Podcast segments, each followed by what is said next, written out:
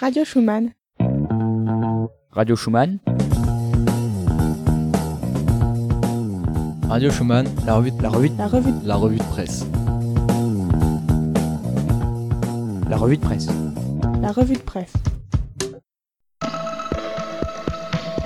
Bonjour à tous et bienvenue sur Radio Schumann, il est 16h52. Et dans l'actualité, Le terroriste français Peter Sheriff, de 36 ans, a été arrêté ce dimanche 16 décembre, selon le Parisien. Et le lendemain, tous les journaux ont relaté l'information, en précisant qu'il avait joué un rôle certain dans les attentats de Charlie Hebdo. Même la ministre de la Défense française Florence Parly a repris cette hypothèse aujourd'hui, d'après le républicain Lorrain, en tenant ses propos sur RTL. Je cite Le terroriste a joué un rôle important dans l'organisation de l'attentat contre Charlie Hebdo. Or, toujours selon, le républicain Laurent, pardon, rien ne prouve que Peter Sheriff n'a de lien avec Charlie Hebdo. La justice française n'a retenu, ne l'a retenu dans aucune de ses procédures judiciaires. Bien sûr, tout reste à se préciser. Mais d'autres terroristes, eux, restent bien actifs.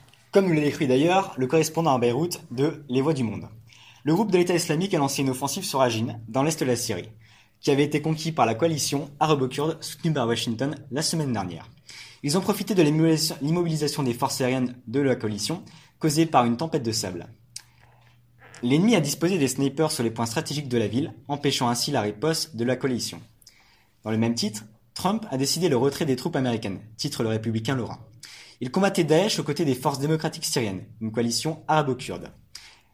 Cette décision du président Donald Trump a été prise après une conversation avec le président turc Erdogan, qui considère les forces démocratiques syriennes comme terroristes. D'après France 4, cette décision a fait des vagues dans l'administration de Trump, au point qu'une nouvelle démission a été enregistrée, celle du ministre de la Défense, qui a reproché au président de ne pas traiter ses alliés avec respect. En conclusion, l'actualité nous montre que le terrorisme n'est pas encore vaincu.